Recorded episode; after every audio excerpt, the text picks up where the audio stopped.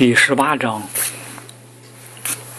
整个六十年代留下了一个没有解决的问题，也许这是最为重要的问题：军情五处内部有没有一个尚未被发现的老鼠？负责研究英国情报部门被渗透的历史的流畅工作小组，与负责调查的地处三科齐头并进展开工作。霍利斯对流畅项目很没兴趣，主要是因为这个项目在1965年12月这个他将退休的时间之前提不出报告。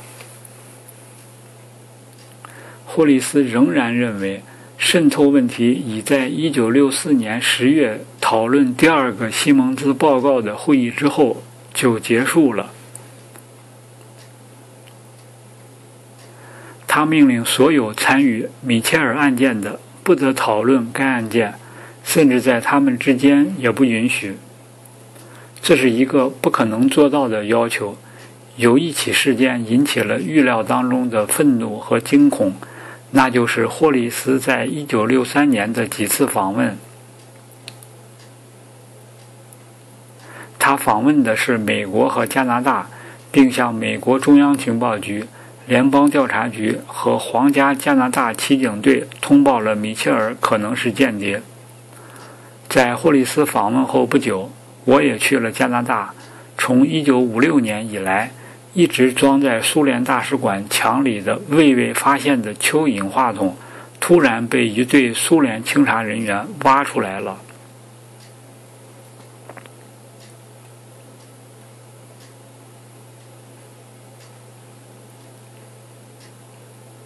他们事先没有进行搜查，但却确切的知道话筒在什么地方。我们听见他们在线路中断之前。从墙里拿出了话筒。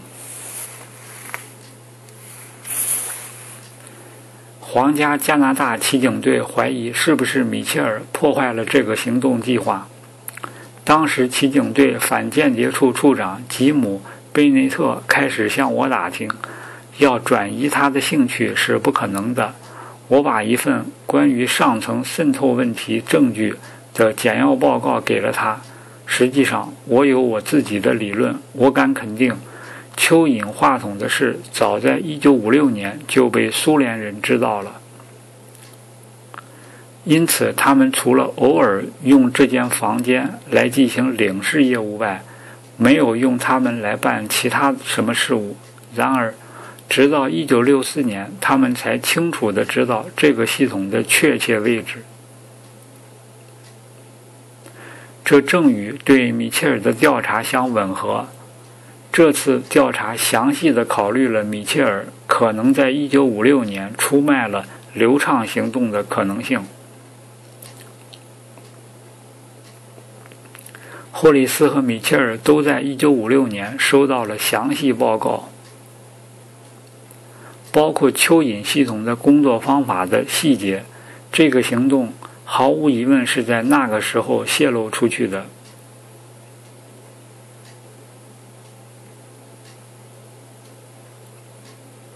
不管是米切尔干的还是霍利斯干的，苏联人在不知道话筒的确切位置时是没法取出它们的，除非让清查人员来找到他们。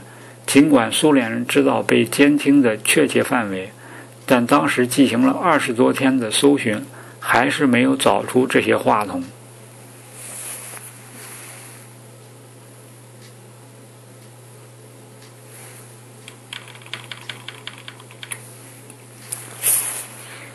琼斯听说我在加拿大谈到过渗透问题，气得大发脾气。他告诉他，我告诉他，在霍利斯那次不成功的访问后，要避免谈这种事是不可能的。忽视这个问题。只能使我们的盟友认为更糟糕。华盛顿对此兴趣也是同样的浓厚。我想起了在迈克尔·麦考尔家中的一切聚会。此人在1964年接替哈里斯通当了军情五处驻华盛顿的秘密联络官。安格尔顿和我躲在一边，不与其他人谈话。他紧追不舍地问我军情五处的内部情况。你们那帮人捣了什么鬼？他不断地说。霍利斯到这里来讲了一些关于米切尔的荒诞故事。他仿佛不知道这个案子的关键，也没有进行过审讯。现在他却说没有问题了。我试图把整个案子向他说清楚。我告诉他，我们认为米切尔的事已经澄清了。我说，就阿瑟和我而言，霍利斯是我们的下一个怀疑对象。我问他是否有什么情况可以提供给我们来帮助侦破此案。他说他要看看他能做些什么。那时是中央情报局的一个困难时期，肯尼迪刚刚遇刺，沃伦委员会正在进行调查，安格尔顿还有自己那摊子迫切需要处理的事情。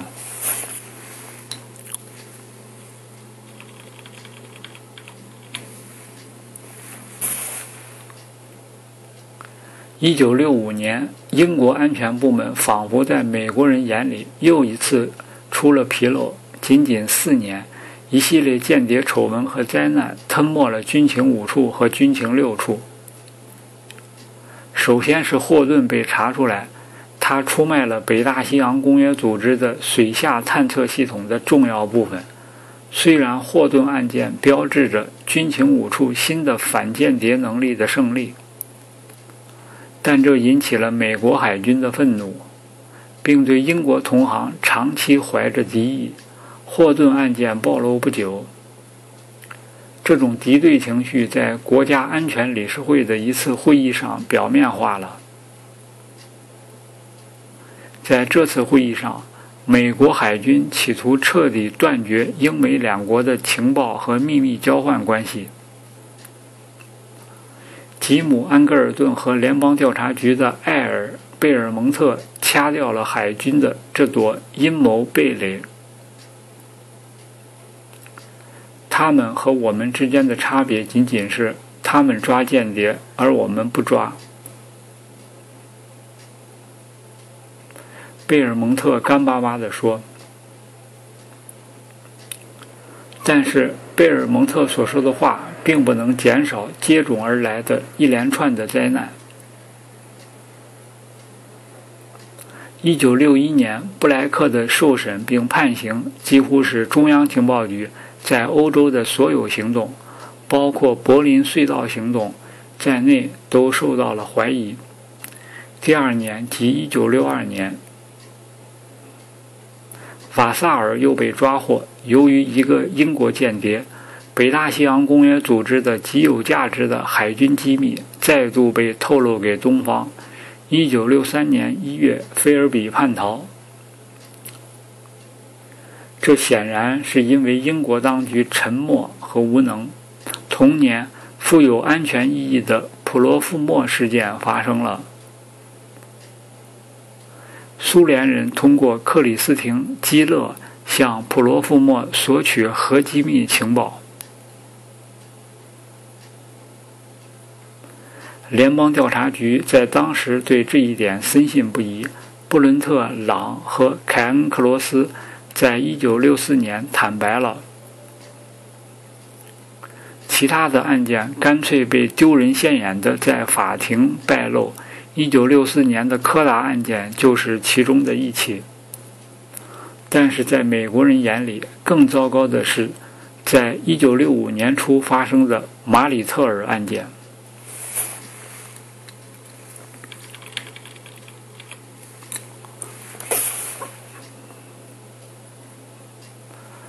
里特尔案件开始于1963年。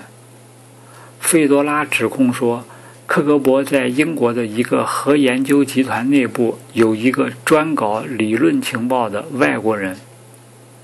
他只是在最近的一两年当中才频频活动，这说明叛逃者格里金并不知道他，因此就大大缩小了嫌疑分子的范围。我们在走了几步错棋以后。把调查集中在叶塞普·马尔特里身上。此人于1962年秋从欧洲原子能机构来到考尔汉姆实验室，可马尔特里并没有被允许去接触机密的原子材料。调查还在继续进行，就像霍顿在朗斯戴尔案件中一样。马尔特里可能是在波特兰时。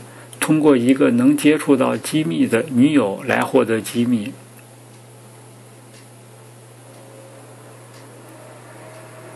因此他想获得他无法接触到的机密，也是完全可能的。经过进一步的调查，并未获得能够证明马尔策里能接触到机密的任何证据。在搜查他在考尔汉姆的办公室时，我们在他书桌一个带锁的抽屉里找到了有关会晤的材料。当时马尔特里到欧洲度假去了。他刚一回来，就在南边机场被带走了。特别处对他进行了盘问，查明了他认识的一个叫卡尔别克尔的苏联人。他有一张标明安排会面的地图。结果通过搜查他在阿宾顿的住处，发现了一个隐藏装置，里面放有几本微型一次性密码本，同朗斯戴尔的那种密码本一样。有一本密码本的一页中的一部分，显然已经被用过。还发现了一本日记，里面详细说明了如何把字母，当然还有词汇变为数字的坐标格，以便用一次性密码本。来把电文变成密码。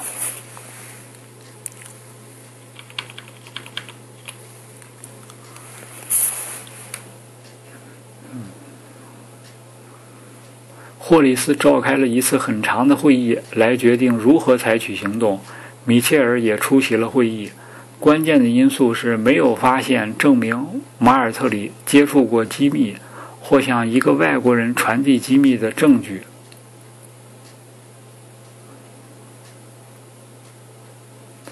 公务公务机密条例中的确有一条规定，准备从事间谍活动就是犯罪。但即使证实马尔特里是在准备从事间谍活动，这一点也是很困难的。没有证据表明他同外国人有秘密联系。政府通讯总部只能证明那些密码本与间谍们用来与他们的俄国主子进行通讯往来的密码本相似。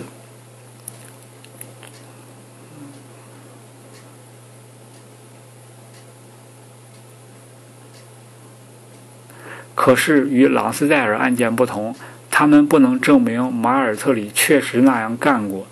但人们常常不能意识到，正是通讯总部在朗斯戴尔案件中的证词，才保证了对被告们进行判罪。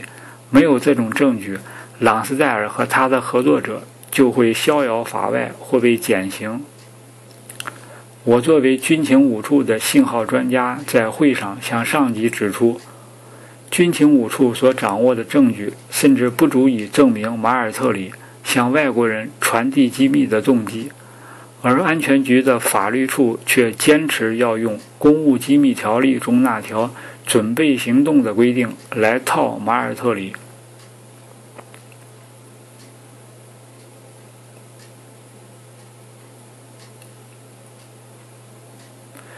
并以此作为一条有效的理由来进行起诉。在场的职业反间谍官员都非常吃惊，霍里斯和米切尔居然敦促对马尔特里进行起诉。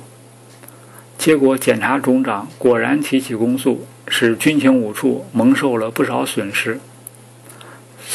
甚至走到了今天，我还是不能理解为什么马尔特里案件要进行下去。我只能记得这个审判日子：一九六三年七月二日。这是米切尔案件处于高潮的时候。很显然，如果这时把军情五处的反间谍部分除掉，那正合俄国人和霍利斯的想法。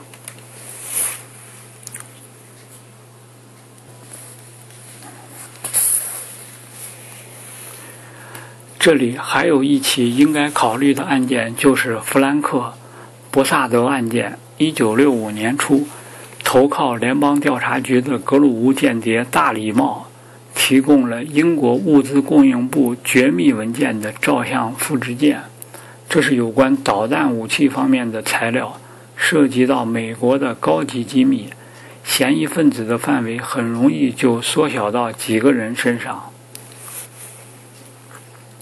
我们用了所有的监视方法，把这几个嫌疑分子。都控制起来了。我们发现，嫌疑分子之一的博萨德偶尔在午饭时间到滑铁卢车站的左边行李房去取一只箱子，然后又去一家在布鲁姆斯博瑞的饭店，用假名在那里为自己订一个房间。他独自一人在那房间里待上半个小时，离开房间时。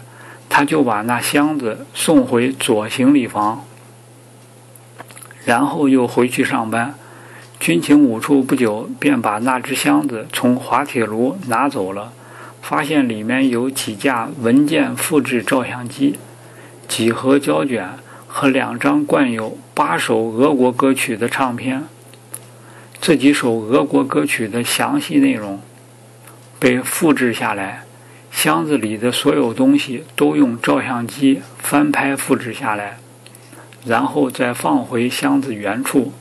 箱子又被送回到滑铁卢车站。我给通信总部打了个电话，把唱片记录下来的详细内容告诉了他们。政府通信总部只用了不到半小时的时间，就查明了其中五首歌曲。是用俄国发报机传送过来的。通过方位搜寻，发现这台发报机是在莫斯科地区，是一种俄国情报机构使用格鲁乌的发报机。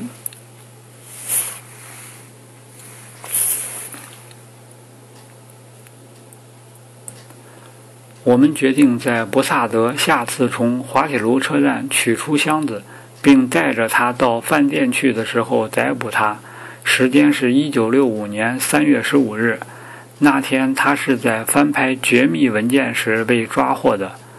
面对军情五处知道记录下来的五首歌曲内容这一事实时，他承认他为了钱而为俄国人提供秘密文件的照相复制件。他把这些复制件放在死信投递信箱。如地铁一类的地方，然后通过同样的渠道取回钱。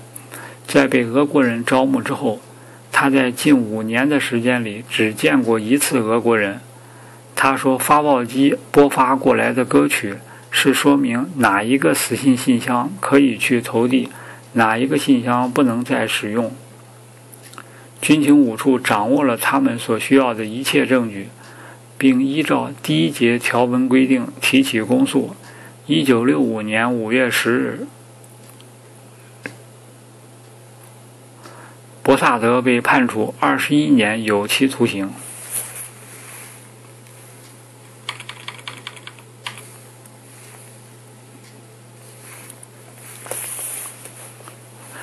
既然我们现在已经知道大礼帽这个情报员是一根内线。那么，俄国人为什么决定舍弃博萨德呢？首先，俄国人在一九六三年成功的利用了费多拉和马尔特里案件来损害军情五处，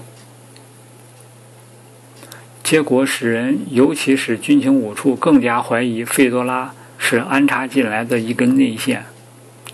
一九六四年，大礼帽告诉军情五处一个消息。说英国首相办公室被人使用技术办法进行了窃听，除非俄国人拥有比我们所知道的更为先进的窃听系统，否则这是不大可能的。我们搜查这种正在使用的窃听系统所做的一切努力全都失败了，从而使得英国人认为这个消息是编造出来的了。军情五处和联邦调查局都对大礼帽的真实性表示怀疑。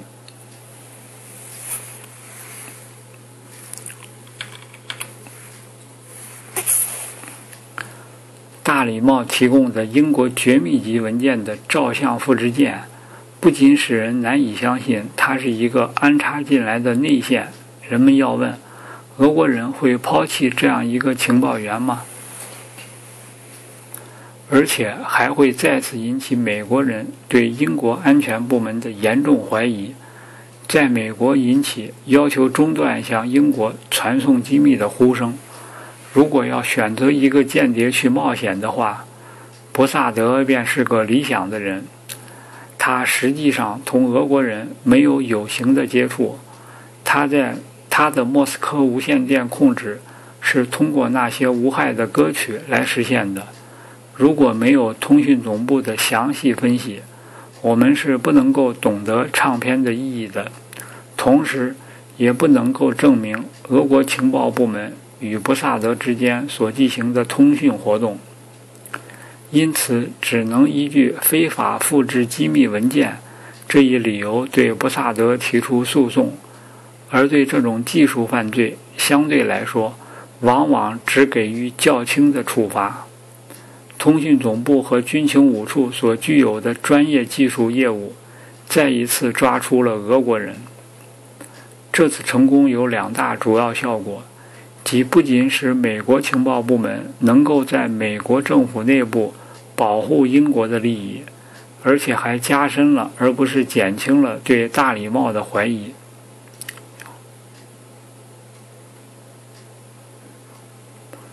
但是。对这个基本的问题，不能不试问一下：为什么俄国人认为他们必须夸大大礼帽的真实性？他从1962年底就开始活动了。如果在军情五处、联邦调查局或中央情报局的上层里没有耳目的话，俄国人是不会知道我们对他产生了怀疑的。1964年底。军情五处对此愈加表示怀疑，只有美国联邦调查局国内情报处处长沙利文对大礼帽的真实性毫不怀疑。但沙利文肯定不是俄国间谍。在美国中央情报局，只有安格尔顿和一两个亲密的同伴对大礼帽的真实性产生了怀疑。军情五处少数几个知道大礼帽的人。都不相信他是真间谍。霍里斯也知道这些人对大礼帽的真实性十分怀疑。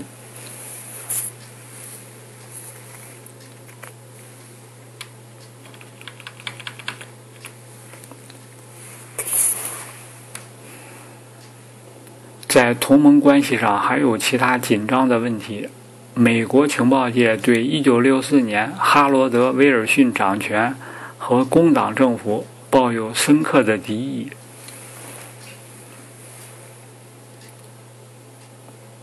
部分原因是反工党的偏见，部分原因是工党决定放弃北极星式导弹，一个很快被他们撤销了的保证。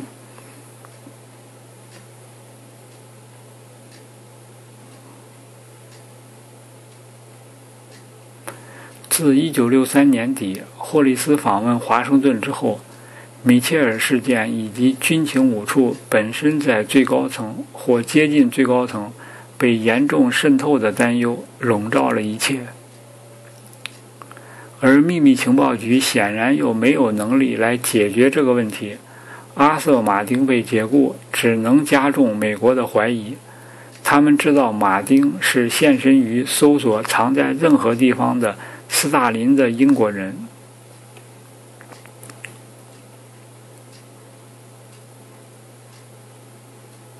在美国人眼里，这仿佛是一个工学的小集团把他送走的。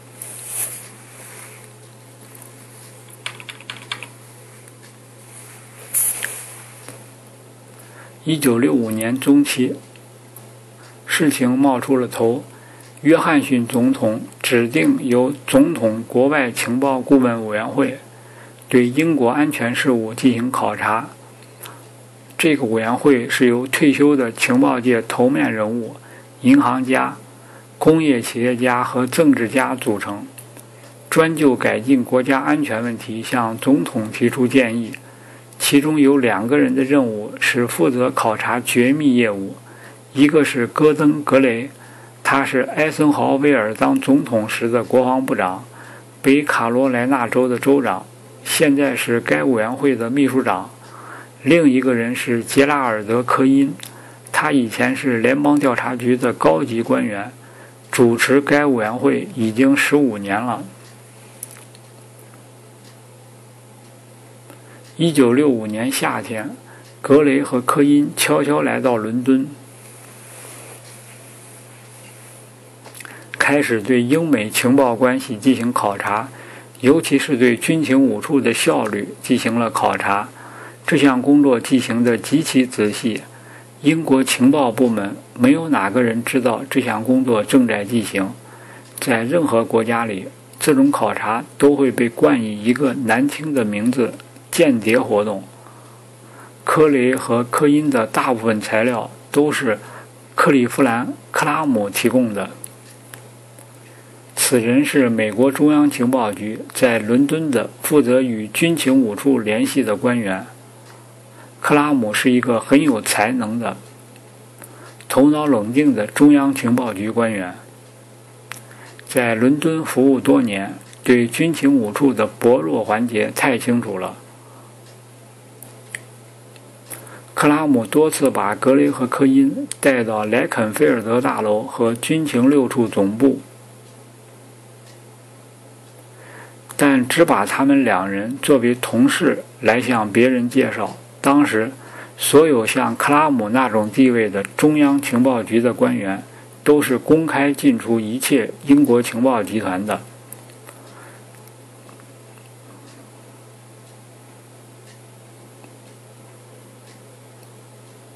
他向我们说，这种假话是非常容易的。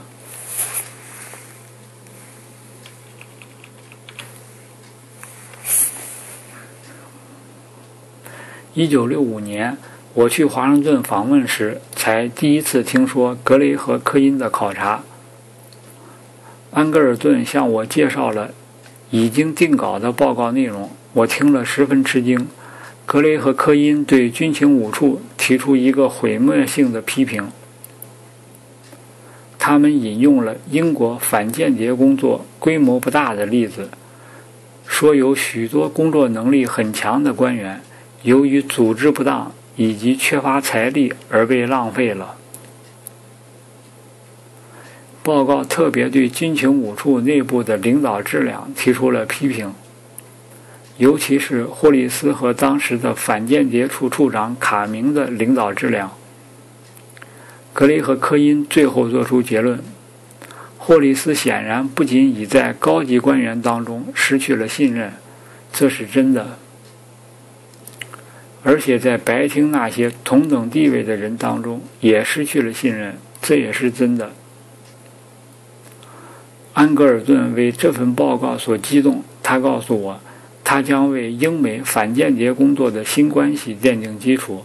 他还告诉我，中央情报局打算同美国驻伦敦大使戴维·布鲁斯一起直接去找哈罗德·威尔逊。向他汇报考察的发现，一切都将发生变化。他说：“我们将充实中央情报局的伦敦站，其中一半的人将直接在军情五处内部工作。我们要接触一切，并且要尽力帮助你们。